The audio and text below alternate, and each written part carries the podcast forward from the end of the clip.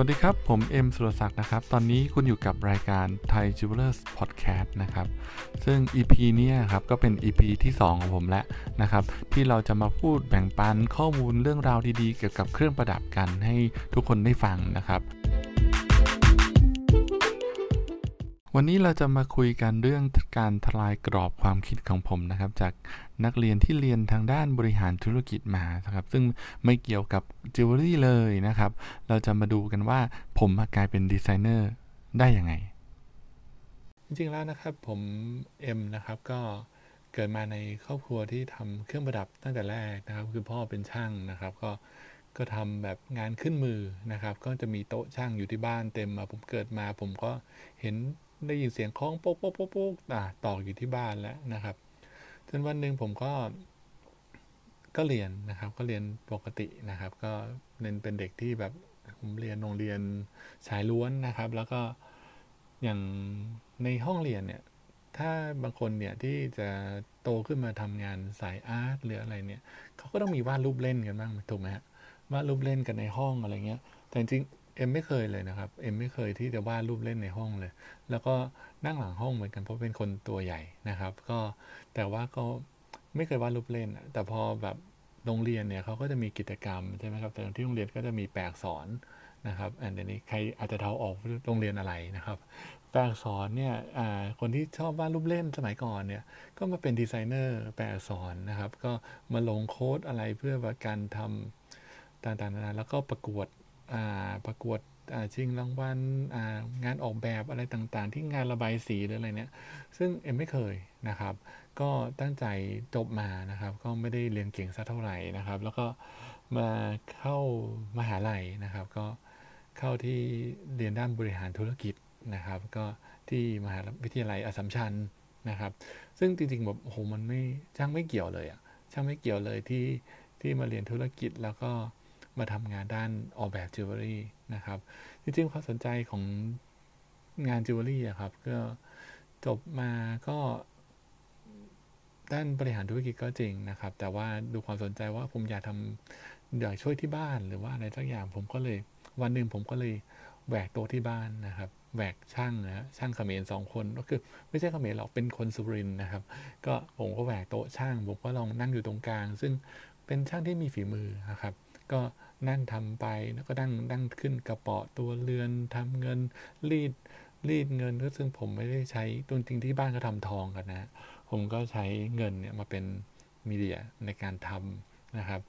ซึ่งการเป่าเป่าไฟเป่าเงินเนี่ย ผมก็เลยเรียนรู้จากตรงนั้นนะครับ ก็ครูพักรักจำแล้วก็มีอะไรก็ถามคุณพ่อบ้าง ถามเฮียบ้าง หรือถามช่างบ้าง ว่าตรงนี้ทำยังไงทำให้ดูหน่อยเราก็ทำเป็น แล้วจนมาตัดสินใจว่าเเดี๋ยวเราต้องอเชี่ยวชาญด้านอัญมณีมากขึ้น ผมก็เลยไปเรียนที่ AIGS นะครับ ซึ่งไปเรียนทั้งทั้งเขาเรียกว่าอะไรอะ gemology เลยครับ ตั้งแต่เรียนดูพลอยดูเพชรดู synthetic gem diamond grading อะไรเนี่ย คือเรียนหมดเลยนะครับ ตั้งตั้งแต่ปี 2003 ถึง 2004 เนี่ย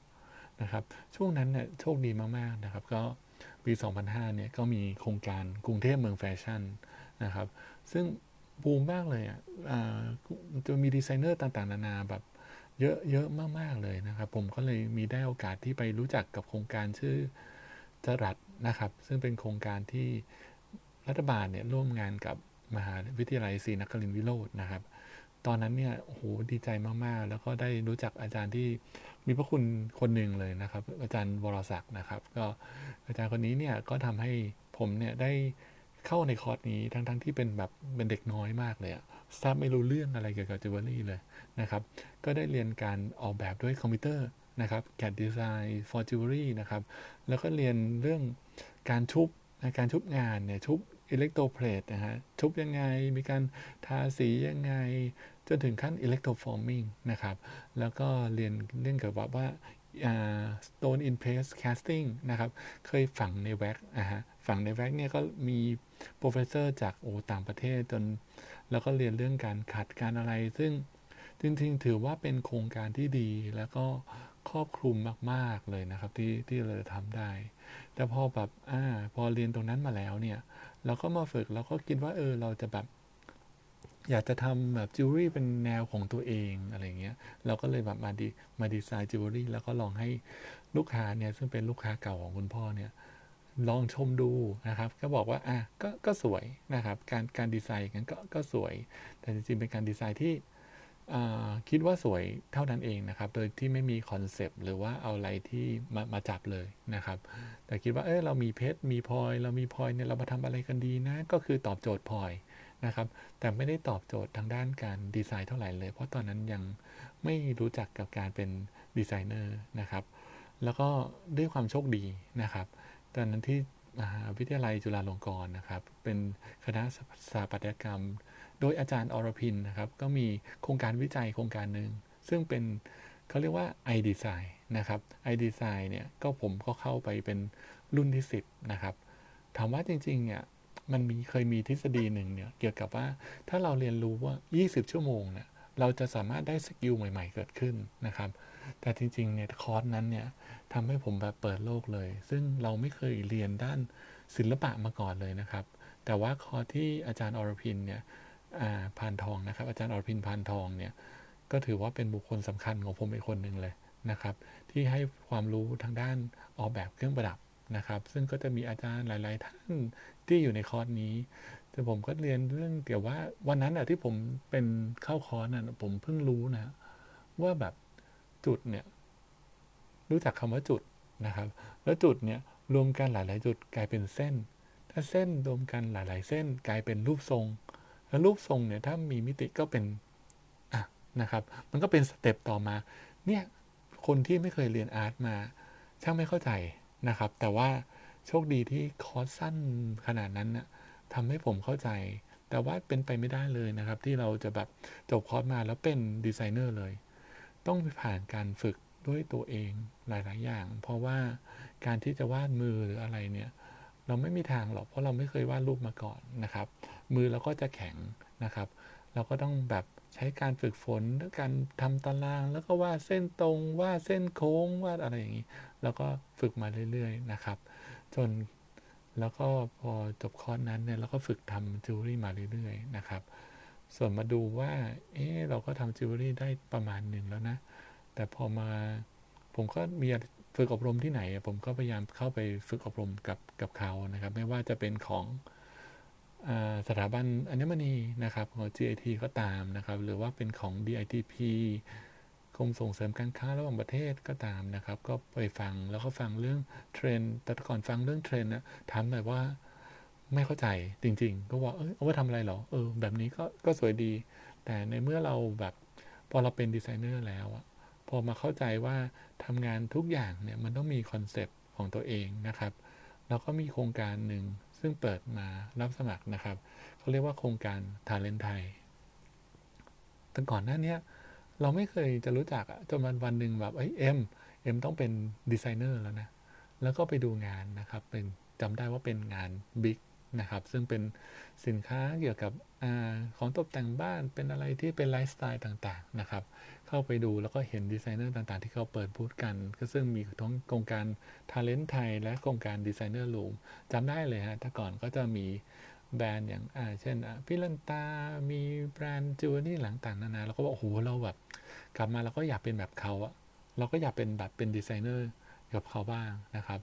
จนกระทั่งปี 2013อะ เอ็มก็ตัดสินใจว่าจะต้องแบบเอ้ยไปสมัครนะครับ ไปสมัครเป็นแบบ Designer Room บ้าง หรือว่าจะเป็น Talent Thai บ้าง สรุปได้เป็น Talent Thai นะครับ ได้เป็น Talent Thai ด้วยคอนเซปต์ของแบรนด์ของเรา ซึ่งตอนนั้นเราให้ชื่อแบรนด์ของเราว่า c a r e t a Jewelry ซึ่งเป็นจริงๆอะ c a r e t a เนี่ยมันเป็นรากศัพท์ของโรมันอย่างหนึ่งแปลว่า one who have freedom นะครับ ก็เป็นแบบอิสระแหละแล้วก็มอง2ออย่างนะครับว่าอิสระของเราด้วยในการ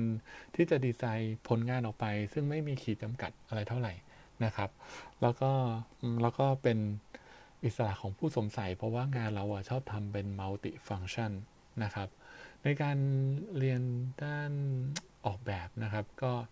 ไม่จะเป็นทุกคนเรียนอะไรแล้วมันต้อง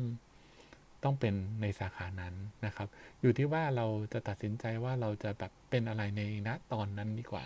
นะครับ ซึ่งเพื่อนๆเนี่ยเพื่อนๆที่โรงเรียนเก่าที่โรงเรียนสมัยมัธยมก็บอกอ๋อเอ้าเอ็มทำไมเดี๋ยวนี้กลายเป็นดีไซเนอร์ไปแล้ว บอกเป็นไปได้ยังไงในห้อง มึงก็ไม่เคยวาดเล่นโอโทษทีขอใช้คำที่ไม่คำไม่สุภาพนิดหนึ่งนะครับ ก็ในสมัยก่อนก็ไม่เคยวาดรูปอะไรนี่ทำไมวาดเป็นหรืออะไรเงี้ย ผมก็เลยบอกว่าเฮ้ยมันอยู่ที่การฝึกล้วนๆนะครับ เราก็อยากว่าถ้าเราวาดจิวเวลรี่แล้วเนี่ยเราก็อยากได้วาด figure figure ที่บอกว่าเราใส่จิวเวลรี่ในตัวบุคคลเราก็วาดแล้วทำยังไงล่ะครับ เราก็ไปหาเรื่องเรียน fashion design ต่อนะครับเรียน fashion drawing นะครับ ก็ตอนนั้นได้สถาบันอย่างเช่นอ่าบางกอก FA นะครับ ที่เขาสอนเรื่องการแบบออกแบบเขาเรียกว่าอะไรออกแบบ วาดตัว figure คนนะแล้วก็ออกแบบเสื้อผ้า ผมก็แบบไปลงสีน้ำรู้จักสี Copic เป็นครั้งแรกนะครับ ซึ่งเราไม่เคยรู้จักเลยนะครับ ก็มาลงสี Copic เรามาดูว่าต้องวาด figure ยังไงขาต้องวาดยังไง แขนต้องวาดยังไง แล้วทำยังไงถึงจะแบบสมส่วนต้องเราก็เปิดหนังสือแฟชั่น แล้วก็วาดตามนั้นเลยนะครับ แต่การเดินทางยังไม่จบนะครับ ก็คือว่าเราก็เราก็ทำงานกับ Talent Thai นะครับ ก็ตอนสัมภาษณ์ก็ถือว่า โหค่อนข้างยากเลยอะเราต้องเตรียมตัวอย่างมากที่จะว่าเราจะแบบว่าเออแบรนด์เราจะเป็นยังไงคอนเซปต์ของแบรนด์เป็นยังไง แล้วเราก็จะทำเครื่องประดับยังไงให้มันเป็นคอลเลกชันแล้วมีความหมายในตัว ซึ่งของคาเลต้าเนี่ยก็จะสังเกตเลยนะครับว่าเราจะเล่าเรื่องราวเนี่ยผ่านเครื่องประดับนะครับ เราจะไม่ได้บอกว่าเฮ้ยเราเห็นอันนี้สวยแล้วก็หยิบมาทำนะครับ ทุกอย่างเนี่ยมีเรื่องราวแต่อย่าง ถ้าผมจะเล่าอย่างยกตัวอย่างนะครับว่าอย่างคอลเลกชันแรกที่ผมทำนะครับ ผมก็คิดว่าถ้าเราจะเกิดนะครับ มันก็ต้องเกิดเหมือนกันนะครับก็ซึ่งว่าผมค่อยคอลเลกชันแรกเนี่ยชื่อว่า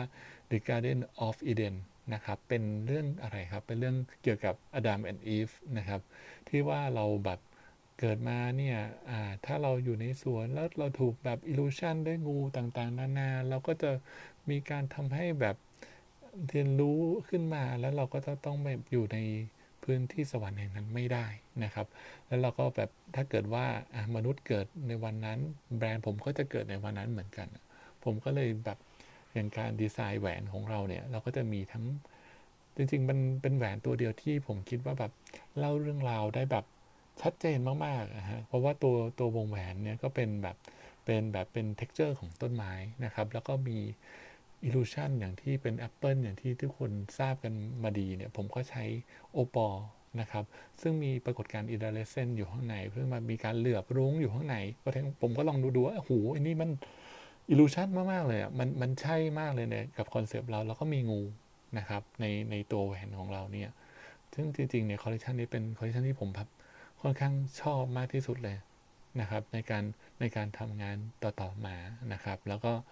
เราก็พัฒนามาเรื่อยๆนะครับไปถึงคอลเลคชันที่2คอลเลคชันที่3นะครับทุกอย่างก็มีคอนเซปต์จนแบบมาทำงานจนน้องว่าเออตรงนี้เป็นคาเลต้าจูรี่มันของผู้หญิงนะนะครับ เราก็คิดว่าเออเราต้องมีงานของผู้ชายบ้างนะครับ แล้วก็เกิดแบรนด์อีกแบรนด์หนึ่งนะครับ ซึ่งเป็นจูรี่ของผู้ชายนะครับ ชื่อว่า c a l s นะครับ จริงๆ c a l s เนี่ย มันก็ความหมายเดียวกับ c a r e t a Jewelry เลยแหละ นะครับเป็น One Will Have Freedom แต่ว่าในเวอร์ชันผู้ชาย อันนี้มันก็จะ masculine มากขึ้นนะครับ เป็นแหวนที่แบบว่าสามารถมีเทคนิคที่จะสามารถเปลี่ยนหน้าได้นะครับ แล้วก็จริงๆ การเดินทางในสายจิวเวลรี่นะครับ ไม่ใช่ว่าผมอยู่ดีๆ แล้วมาโอ้โหมาเป็นดีไซเนอร์แบบทำเองทำทำแบรนด์เองเลย ซึ่งจริง ๆ มันก็ผมก็เคยได้ไปสมัครงานนะครับ ถ้าเป็น เป็นในประสานงานของบริษัทจิวเวลรี่นะครับ เพราะว่าอย่างแบบการผลิตนะครับ จะมีฝ่ายการผลิตฝ่ายการออกแบบ แล้วผมอยู่ตรงกลางนะครับ เป็นการเชื่อมโยงระหว่างดีไซเนอร์กับ production เพราะผมรู้เรื่อง production มาจากที่บ้านนะครับ แล้วก็แล้วก็มีความคิดว่าเออเราก็ก็อยากเป็นดีไซเนอร์แล้วก็ศึกษาตรงนั้น แล้วก็โชคดีนะครับเขาก็ให้ผมสมัครแล้วก็เข้าไปทำงาน แล้วก็ได้ฝึกเป็นอย่างดีนะครับ พอทำทำไปเนี่ย ผมก็เป็นเข้าไปเป็นดีไซเนอร์ของบริษัทส่งออกนะครับ เป็นบริษัทตุรกีนะครับ ซึ่งแบบโหหัวหน้างานที่หัวหน้างานดีไหมเขาก็เป็นแบบเป็นดีไซเนอร์ที่อยู่มาก่อนนะครับ เป็นรุ่นพี่แล้วกันนะเขาก็บอกโอ้เอ็มวาดอย่างนี้ดิสอนสอนวาดเลยนะครับ เพราะว่าแต่งงานงานตุรกีเนี่ยก็จะมีแบบโอ้โหแบบเพชรเยอะๆให้วาดเพชรอย่างนี้นะวาดพองนี้นะโหซึ่งเขาวาดสวยมากเลยเนียมมากๆเลยอะผมก็แล้วก็ฝึกวาดตามเขานะครับ ก็ แต่มันก็ผมก็อยู่แบบบริษัทอย่างเงี้ยได้ไม่นาน เพราะจริง ๆ แบบใจเนี่ยอยากทำเองนะครับ ใจก็อยากทำธุรกิจเอง จนดีใจมากๆที่วันหนึ่งเนี่ยเราก็สามารถทำแบรนด์ของเราเองได้นะครับจนทำแบรนด์ไปสักพักหนึ่งเนี่ยเราก็จนถึงจุดที่เราเรียนรู้นะครับ มากขึ้น เพราะว่าเราก็ได้ถูกเชิญไปเป็น Special Lecturer นะครับ เป็นหรือว่าเป็นคอนซัลท์นะครับของของบริษัท บริษัทที่ปรึกษานะครับ ทางด้านพัฒนาผลิตภัณฑ์ branding หรือว่าการแบบการการดีไซน์นะครับ แล้วก็อาจารย์ก็ให้เกียรติไปแบบพาพาไปพูดให้ให้น้องๆฟังที่มหาลัยศิลปากรบ้างนะครับ มหาลัยศิลปกรินวิโรธบ้าง ซึ่งก็ถือว่าเป็นประสบการณ์ที่ดีนะครับ แล้วก็ถ้าอัปเดตเลยนะครับ ก็ในปี 2 ปีที่ผ่านมาเนี่ย ผมก็ทำงานกับสถาบันอินเทอร์มนีแห่งชาตินะครับ ทั้งในโปรเจกต์ที่ว่า Gems Treasure นะครับ ซึ่งไปไปต่างจังหวัดไปช่วยโค้ชนะฮะทำให้บุคลากรด้านเครื่องประดับในต่างจังหวัดเนี่ยเขาสามารถทำงานแล้วก็เป็นสอนให้เขาดีไซน์ได้นะครับ ซึ่งตั้งก่อนเนี่ยยังถามจริงว่าแบบพี่ๆเขาเวลาทำแบบเนี่ยเขาจะไม่ไม่ได้มองงานออกแบบเหมือนดีไซเนอร์ นะครับเขาก็จะมองว่าเออแบบนี้สวยดีเอามาฝังไหมหรือว่าไปดูตัวเรือนมาแล้วก็มาฝังเรามีพลอยอย่างนี้อยู่ก็มาทำดีกว่า ซึ่งมันเหมือนเลยมันเหมือนสมัยแรกๆอะที่ผมที่ผมทำงานจิวเวลรี่ถามแต่ว่ามันต่อไปถ้าทำอย่างนั้นนะมันก็ก็จะตันนะครับ มันก็จะตันแล้วก็ไม่สามารถพัฒนาในต่องานเป็นคอลเลกชันได้นะครับจนผมก็ไปไปไปสอนอย่างไปเขาเรียกว่าไปแลกเปลี่ยนความรู้ดีกว่า ว่าถ้าคิดแบบดีไซเนอร์เนี่ยต้องคิดยังไงนะครับ แล้วผมก็ดีใจมากๆนะครับ ที่